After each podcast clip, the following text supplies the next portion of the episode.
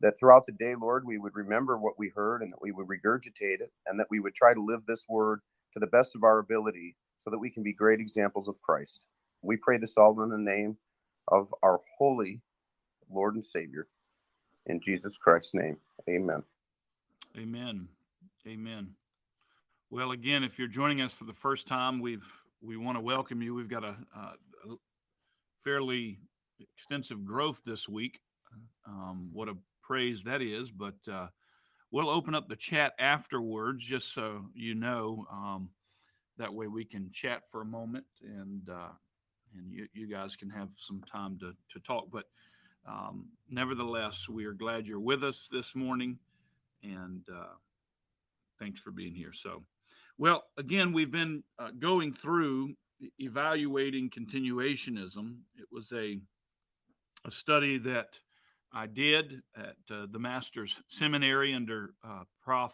Nathan Busenitz, and he did such a wonderful job. I, I, just thought it would be such a blessing to to go over these uh, aspects and how um, this really the seminar is closet cessationist, how continuationism really actually affirms that the miraculous gifts have passed away.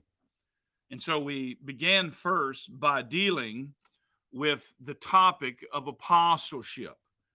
And we noted that many uh, great men of God who are continuationists, men such as John Piper, Wayne Grudem, men who we highly regard, respect, even though they're continuationists, they admit that that something has changed, that there is no longer the ability for one to any longer be an apostle, but because they cannot meet the qualifications for apostleship. And so there is not today the apostolic authority that those in the New Testament had in their apostolic authority.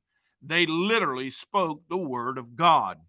And thus we have what we have written in the word of God because of their apostolic authority. And so Wayne Grudem, uh, it says, reminding, it says that there were no apostles appointed after Paul, and certainly since no one today can meet the qualifications of having seen the risen Christ with his own eyes, there are no apostles today.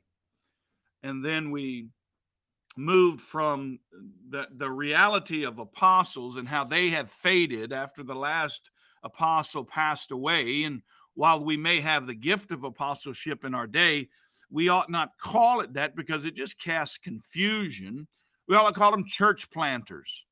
And so maybe you're gifted with the gift of apostleship in the fashion we call it the lowercase a apostleship, meaning you're a significant uh, a person of church planting ability. That would be me. I, I, uh, we planted a church, and there's a lot of work and extensive personality that goes into that. And, but nevertheless, never would I assume to the, have the gift of apostleship in which there is some apostolic authority. Most people want the title, they misuse the title, they manipulate you, uh, and they want to gain and, and, and really get in your pocketbook.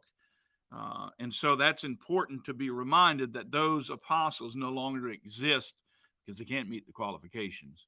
And then we looked at prophecy and we talked about what a true prophet was and what a false prophet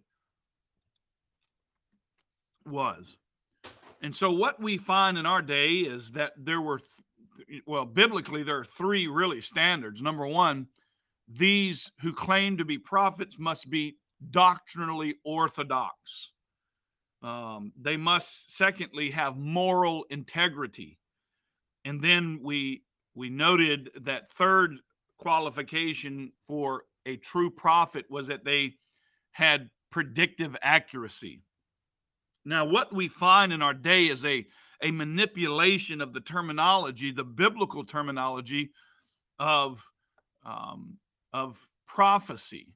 So, uh, in our day, the continuation would say, well, prophecy isn't like it was in the Old Testament or the New Testament. It's changed a bit. They can be wrong, they can have errors. The problem is, guys, is that is man made. the Bible is very, very clear that they must have doctrinal orthodoxy. Okay. Uh, they, they must, any self proclaimed prophet who deceives people by leading them into theological area, uh, uh, error is a false prophet. And we know that even though many, many may get these things right, if they lead you doctrinally in error, they're false prophets. If they're uh, if these men are have no moral integrity, right? Then uh, then they are considered false prophets. I mean, we see prof- false prophets can be identified by their lifestyle, and much what we see online as these people who claim to be prophets, they're, they're consistently uh, in, involved in moral integrity uh, decline. They, they don't have the moral integrity that's required. And then the one that we focused on specifically was the predictive accuracy, because this is the one that's being twisted so much in our day. Because what we find in Deuteronomy 18 20 to 21 says, if they're wrong, they're to be put to death. God took it very serious. And so the, the compromises that we find is that that many of these so-called continuationists uh, make the claim, such as Jack Deere, they make the claim like prophets are really messy. Prophets make mistakes. Well, not real, true biblical prophets. They don't make mistakes. Why? Because a prophet spoke the very word of God. And if they spoke the word of God, it would be true because God is not a liar. Now, the uh, the exact contrary to that would be Satan, the father of lies. So if if I spoke something on behalf of God and it wasn't true, it wouldn't be of God, it would be of the devil. And so, in spite of the fact that scripture says a true prophet must be held to a standard of 100% accuracy, Modern prophets simply ignore that standard, being content with the fact that their prophecies contain hundreds of mistakes. Listen, we live in a time that is bogus. And so that was the final kind of straw um, of the false prophets. And so this morning we move from uh, the apostles, apostleship, the uh, the prophecy to tongues. And we're going to move to this third section and consider the gift of tongues. Now, from the outset, it is most important uh, to note that the gift of tongues was, in reality, the gift of languages. Now, I agree with continuationist Wayne Grudem. Again, just because we disagree on some theological things, the reality is, is I believe that Wayne Grudem is a brother in Christ. We can agree to disagree on some of his theological positions. The dude is sharp, he's very wise, but nevertheless, um, I don't agree with him on his position of apostles in some standard and his uh, position on uh, uh, prophecy. But I do agree with what he says here. He says, Wayne Grudem says, it should be said at the outset that the Greek word glosse, translated tongues, is not used only to mean the physical tongue in a person's mouth, but also to mean language. Now, in the New Testament, passages where speaking in tongues is discussed, it the, the meaning is languages. And, and it and that is what is certainly in view.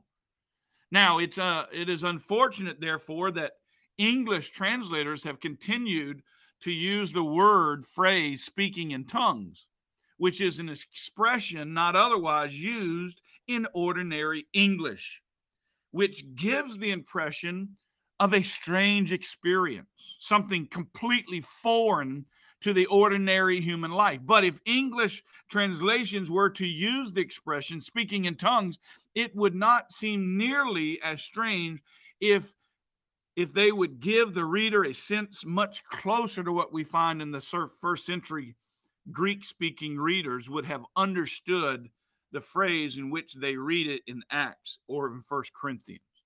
So I agree with him. but if we are to think about the gift of languages, if we consider this ideal, then there is a difference. Um, if we consider the history of the church, which is important, I mean, they, you know, the old saying, if it's new, it's not true. So we we take history and we learn from it. We don't manipulate it or change it to accomplish what we want or to accomplish a theological proposition. No, we take the history and we learn from it. We find that the gifts of language was universally considered to be the supernatural ability to speak authentic foreign languages that the speaker had not learned. So, for example, if I were to go to Africa or China and go preach the gospel, the, the, the miraculous gift of tongues was for those folks there to understand my country English in their native language. Now, in the early church, in the writings of all of these men like Ignatius and Gregory, uh, uh, Chrysostom, Augustine, Leo the Great, and all these others support this very claim. So, a few examples Gregory of the Nazareth says, with foreign tongues, uh, they spoke with foreign tongues and not the and not those of their native land and the wonder was great, a language spoken by those who had not learned it. And the sign is to them that believe not, and not to them that believe, that it may be an accusation of the unbeliever, as it is written, with other tongues and other lips I will speak unto this people, and not even so will they listen to me, says the Lord. Now, these are writings from the early, early church fathers. Uh, John Chrysostom, uh, commenting on 1 Corinthians 14 1 to 2, says this And as in the time of the building the Tower of Babel, one tongue was divided into many. So then the many tongues frequently met in one man, and the same person used to discourse both the Persian and the Roman and the Indian and many other tongues. The spirit surrounding within them, and the gift was called the gift of tongues because he could all at once derive, uh, derive the languages. Augustine in 354 to 430 said that in the earliest times the Holy Ghost fell upon them that believed, and they spoke with tongues which they had not learned as the Spirit gave them utterances. These were signs adapted to the time, for it was necessary for there to be that sign of the Holy Spirit in all tongues to show the gospel of God was to run through all tongues over the whole earth. In reaching this conclusion, the church fathers equated the tongues of Acts chapter 2 with the tongues of 1 Corinthians 12 to 14, insisting that both places the gifts consisted of the ability to speak in languages. Now, the reformers similarly regarded the gift of tongues as supernatural ability to speak real foreign languages. So, what we find is historically there is this consistency throughout time of what this speaking in tongues meant. By way of example, here is John Calvin's treatment of 1 Corinthians 12:10. Calvin said those who were endowed with the gift of tongues were, in many cases, not acquainted with the language of the nation with which they had to deal. The interpreters rendered foreign tongues into the native language. These endowments they did not at that time acquire by labor or study, but were put in possession of them by a wonderful revelation of the Spirit. So these missionaries would go into these countries. They didn't have know the language. They didn't study the language, and they would get there, and God, through the miraculous signs of tongues, would would speak this foreign language, and they would understand it. The name of the reformers, and we could add to the names of the Puritans, uh, theologians like Jonathan Edwards, Charles Hodges, Charles Spurgeon, B.B. Warfield, among many others, even Charles Fox Parham, uh, the founder of modern Pentecostal, was absolutely convinced that biblical gifts of tongues consisted of the supernatural ability to speak in human foreign languages that the speaker had never learned. Isn't that, isn't that interesting? So, the very founder of the Pentecostalism believed that gifts were foreign languages. That's a miracle, and that's uh, that's that's great. So when he and his student initially, his students initially experienced the modern gift of tongues, they thought it consisted of real human languages.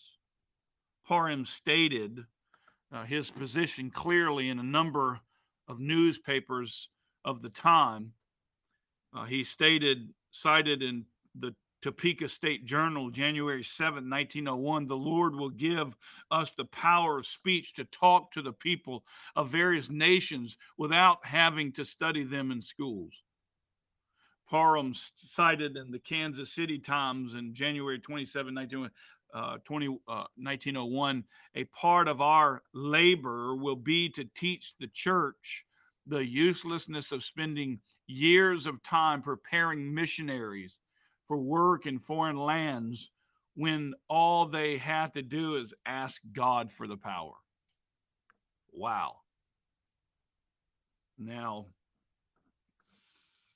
he also cited in the Hawaiian Gazette May 31st, 1901, there is no doubt that at this time they will have conferred on them the gift of tongues. If they are worthy and seek it in faith, believing they will thus be made able to talk to the people whom they choose to work among in their own language, which will, of course, be an advantage. The students of Bethel College do not need to study in the old way to learn the languages. They have them conferred on them miraculously, being able to converse with Spaniards, Italians, Hungarians, Germans, and French in their own language. I have no doubt various dialects of the people of India and even the language of the savages of Africa will be received during our meeting in the same way. I expect this gathering to be the greatest since the days of Pentecost. So, Parham, the founder of Pentecostalism, and his students were convinced by their study of the New Testament that the gift of tongue consisted of the miraculous ability to speak in human foreign languages that the speaker had not learned. But there was one major problem. The tongues or, or speech of Parham and his students quickly proved to be something other than human foreign languages. Uh, in, in, in the words of charismatic author Jack Hayford and David Moore, sadly, the idea of this glossatic tongues, foreign languages, would later prove an embarrassing failure as Pentecostal workers went off to the mission field and the gift of tongues and, uh, and, and found their hearers did not understand them. So, other historians reported the disappointment faced by the early Pentecostals when it became clear that their tongues did not consist of authentic foreign languages. So, what do you do then? Robert Anderson, uh, S.C. Todd of the Bible Missionary Society, investigated 18 Pentecostals who went to Japan, China, and India, expecting to preach to the natives in those countries in their own tongue and found that by their own admission, in no single instant have they been able to do so. And as these and other missionaries returned in absolute disappointment and failure, Pentecostals were what? Happy? No, they were disappointed. And so, because they were disappointed, they were compelled to rethink their original view of speaking in tongues. Imagine that. So it might be worth noting that the early, these early Pentecostals not only spoke in tongues, they also wrote in tongues. And some of these early tongues writings were published by local newspapers. So one of Parham's students was was the first to speak in tongues on January 1st, 1901. She reportedly spoke in the Chinese language, thereby launching the Pentecostal movement. Ozman also wrote in Chinese. Now, I could show you a picture of that. Um, one doesn't have to read Chinese to know that these markings bear no resemblance to real Chinese characters. When it became apparent that the Pentecostal understanding of tongues did not consist of human language, the entire movement was faced with an interesting dilemma. They could not uphold their exegetical understanding of tongues and deny their experiences, or they could hold on to their experiential understanding of tongues and radically change their exegesis. So they could uphold what they understood to be true in their understanding of tongues that that that it was a foreign language and they could deny their experience or they could uh, obtain and hold fast to what they understood as tongues and just simply change the Bible. And they chose the latter. Driven by their experiences, then the modern charismatic movement was forced to redefine the gift of tongues, the gift of languages, to mean something other than human foreign languages. That is because, quite frankly, the modern charismatic gift of tongues does not consist of authentic foreign languages, and thus a new charismatic understanding of the nature of the gift of tongues emerged out of the 20th century Pentecostal experience. So, now to be fair, some continuationists um, point to evidence to claim that modern tongue speaking sometimes consists of an authentic foreign language, but those uh, simply don't hold up uh, under scrutiny. D.A. Car- D.A. Carson, who's a great man of God who has written many commentaries, uh, highly regarded in the theological arena, D.A. Carson rightly observed modern tongues are lexically uncommunicative and the few instances of reported modern speaking in foreign languages are so poorly attested that no weight can be laid on them. So, when professional linguistics studies these modern tongues, they come away convinced that contemporary tongues bear no resemblance to true human language.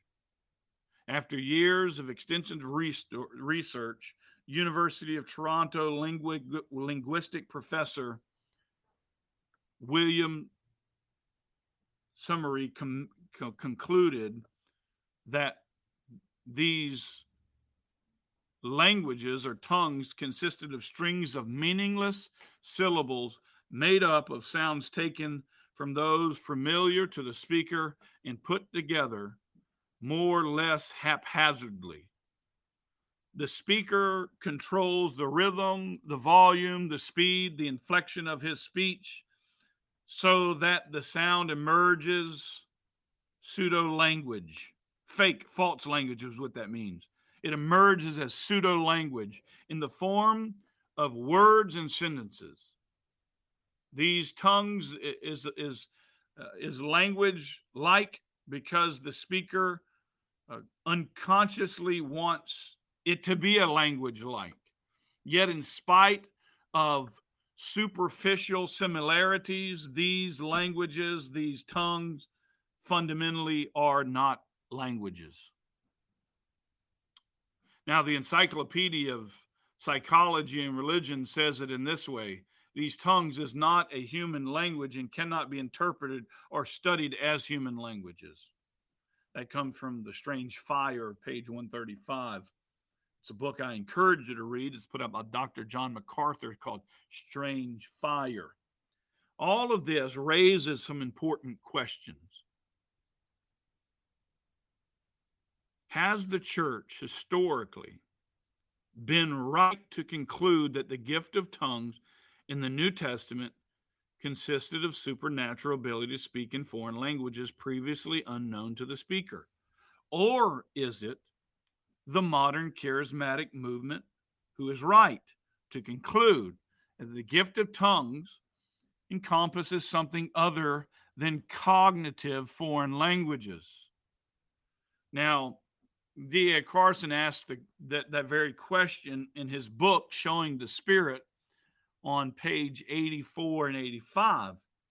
And he writes, How may tongues be perceived? There are three possibilities. Number one, disconnected sounds,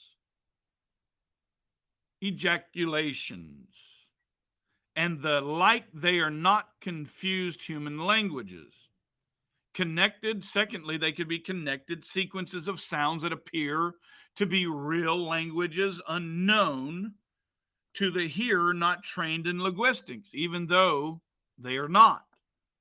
And thirdly, real language is known by one or more potential hearers, even unknown to the speaker. The biblical descriptions of tongues seems to demand the third category. But the contemporary phenomenon seems to fit better in the second category. And never the twain shall meet. They can't meet together. They, they, they, it's either one or the other. And, and I don't know about you, but I'm going to stand on the scriptures.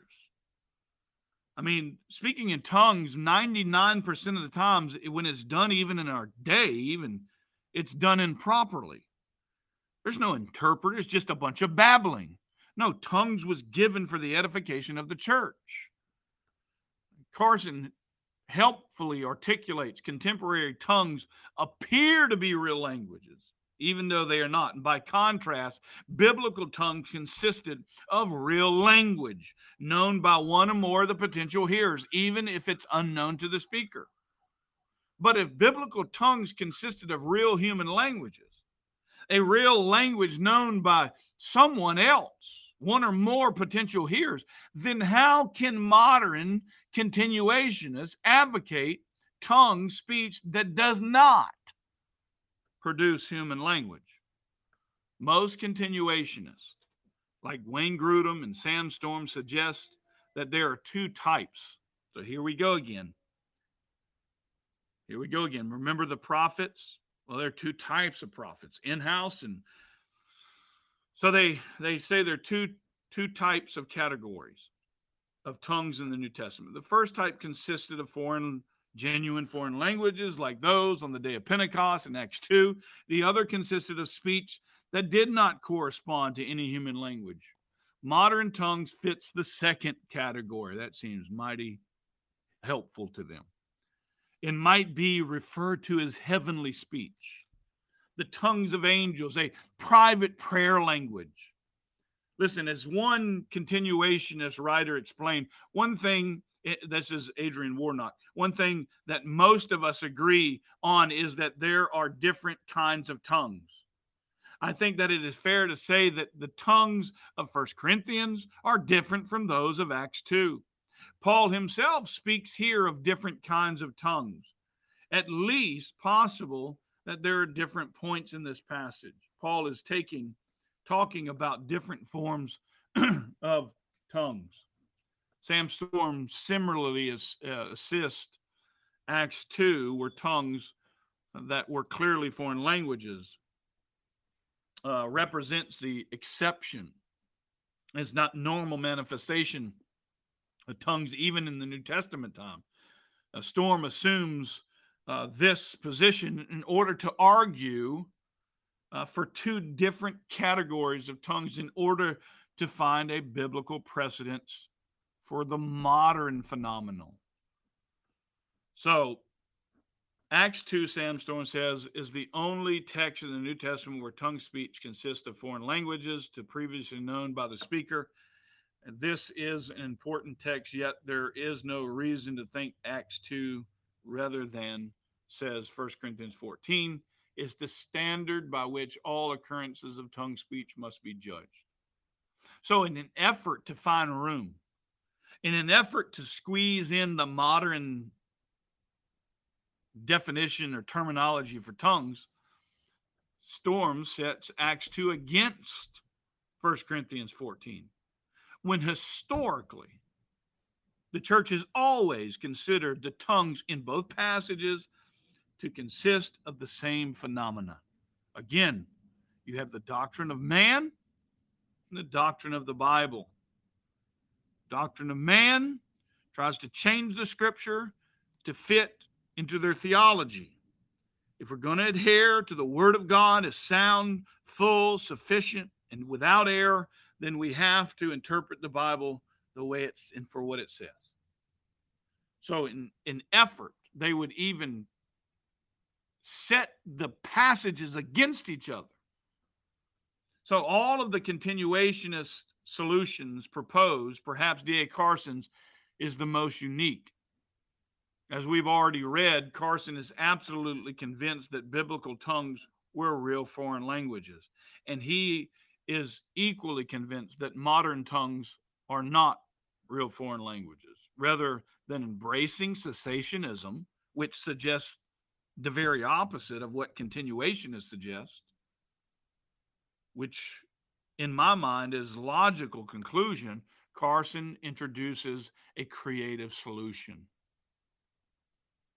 So suppose the message is praise the Lord for his mercy endures forever. Uh, remove the vowels to achieve the Lord uh, forever. So this may seem a bit strange, but when we remember that modern Hebrew is written without most vowels, we can imagine that with the practice, this could be read quite smoothly. Now remove the spaces beginning with the first letter, rewrite the sequence in every third letter, repeatedly going through the sequence until all the letters are used up, and the result is Jarga. And I'll post this because I'm, I'm, reading it, uh, and so it may seem very confusing to you.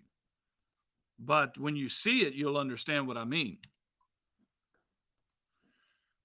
I, I think that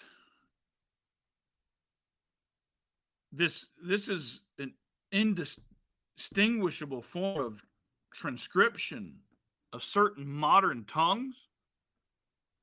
Certainly, it is very similar to some that I've heard, but but the important point is that it conveys important information provided you know the code. Anyone who knows the steps I've taken could reverse them and retrieve the original message. It appears then that tongues may bear cognitive information even though they are not real human languages. Just like a computer program is a, is a language that conveys a great idea of information, even though it's not a language that actually anyone speaks. Now, I have great respect and honor for Carson's scholarship. Uh, he is one of the foremost conservative evangelical scholars alive today, but that explanation of how modern tongues might be analogous to biblical tongues is not convincing. It, it seems stupid, if we're going to be honest. We, we don't have uh, time to go into every single detail this morning to examine all the reasons why we disagree with two types of tongue theology uh, that the continuationists as their approach to to to tongues. to do so would require a, another session devoted just to that topic. But but here's the point: the continuationist can argue for either two types of tongues, where they try to define a form of tongues from 1 Corinthians 14 that sounds like gibberish and and does not correspond to any real foreign language or they can argue for a code language where tongues are are jumbled into some seemingly nonsense but actually convey cognitive content. Either case their creative explanation their their, their creative evidence the, the the fact that they know modern languages are not real foreign languages or that, that modern tongues are not real foreign languages. That's problematic because biblically speaking, they've always been foreign languages. If nobody can understand it, what edification is that for the church? Acts 2 explicitly defines tongues as a real language. The church historically understood the gift of tongues as the ability to speak in tongues as foreign languages which the speaker had never learned. That's a miracle. That's the beauty of God working and pro- promoting the gospel. Even the original Pentecostals believed they were speaking in foreign languages. But now, continuationists tell us that tongues must be redefined. Well, listen, if you have to redefine it because it doesn't work, maybe it just doesn't work. Maybe it ain't right. Maybe the gift has ceased. Huh. Interesting conclusion. Maybe they, they instead of redefining uh, to include mindless babble and linguistic nonsense, they ought to consider the biblical position of what it is to speak in tongues. It's a foreign language. Listen, that kind of redefinition again represents a major cessation to the cessationist position. After all, it is a tactic acknowledgement that the gift of that is the gift of foreign languages, as explicitly described in Acts 2, is not something the church still experiences today. So when you compare, when we compare biblical evidence to modern charismatic and continuation experience, we find that the two are not the same. As Norm Geisler observes, even those who believe in modern tongues acknowledge that unsaved people have tongue experiences. There's nothing supernatural about them. But there is something unique about speaking complete and meaningful sentences and discourse in a knowable language to which one has never been exposed. This is what the real New Testament gifts of tongues entailed. Anything short of this as private tongues are should be considered the biblical gift, should not be considered the gift of biblical tongues. So, interestingly, tongues, I believe, were real foreign languages. And we ought to consider that. Now, we have talked about the cessationism versus continuationism and how we're really saying that the continuation are really closet cessationists because most would admit or they that that that the apostles are no longer in our day that prophecy is not any longer like it was in scripture and now tongues are different. So so why are we changing what we've known to be true to fit some experience? Well i think it's our the days we live. People want something spiritual. People want something unique. People want something, listen to me very clearly, more than the Word of God. And what I'm telling you is that when when you open your Bible and you read your Bible, that is how God speaks to you. You don't need a prophet to tell you anything. You don't need an apostle to give you some apostolic authority, some new revelation. You don't need uh, the gift of tongues. You have the word of God. Now, if somebody goes over into Africa and they start speaking in English and the people in Africa understand, or in China or Japan, I don't have a problem with that. Although I don't think that's the case. We have been given the full, sufficient word of God.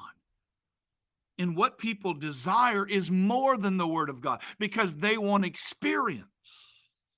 The word has indeed been given to us, to you, to me. He has spoken. There's we didn't need nothing else. But we want to chase everything else. So the reality is um, we, we, we see that we see the confusion in the charismatic movement that tries to take the continuationist perspective and move into a different direction and redefine terminologies when the scripture is very clear i think. Well that's that's uh, the time we have for that session. Um, maybe next week um, when we meet we'll talk about the gift of healing. And uh, that'll be our fourth uh, gift to discuss um, again, this is a controversial topic. You, you may disagree with me, and that's okay. We can agree to disagree, but that's what we teach on this channel. We're so, this channel is for for for where we stand theologically as a church. We're cessationists as a church. We don't. I, hey, listen, I love D.A. Carson. I love Wayne Grudem. We disagree with them theologically, but I still love them as a brother in Christ, and I believe that, um, you know, there may be some who disagree, but it, my theory is I think there's a pretty good argument from which we've portrayed in the the the gift of apostles, the gift of prophecy, and the gift of tongues that promote the reality uh, that support the doctrine of cessationism. That those gifts have ended with the death of the last apostle. And those gifts were given for the edification, the building up of the foundation of the church. And the church's foundation has been built, and Christ is the chief cornerstone. And when the when Christ has come, he has given you everything you need. He's given you it all. He says here in Hebrews, God, after he spoke long ago to the fathers and the prophets in many portions, in many ways, in these last days, what? He has spoken to us in his Son it's through Christ, through the Word of God, whom He appointed heirs of all things, through whom He made this world. So the reality is, is uh, we we stand firm on the Word of God that it is absolutely sufficient, that it is absolutely authoritative, and uh, nevertheless, uh, that is what we hold to at Family Bible Fellowship. So uh, I will open up the chat room for a few minutes and then uh, we'll just take a few moments to talk and, and I'll answer a couple of the questions. I see there's a couple here. I'll go ahead and answer those as we are um, transitioning. And then I got to be done at 10 uh, pretty quick because I've got some things to do. Uh, but nevertheless, thanks for being here again. We we always uh, enjoy our time together. It's it's a true blessing, and I hope that you are encouraged uh, by this today as well. Even though it's kind of more of a confusion or confusing um, lesson because there's not a lot of PowerPoint presentations in which I can show you some of these things. But nevertheless, I'll try to answer some of your questions. So, uh, again, if you're joining us, thank you.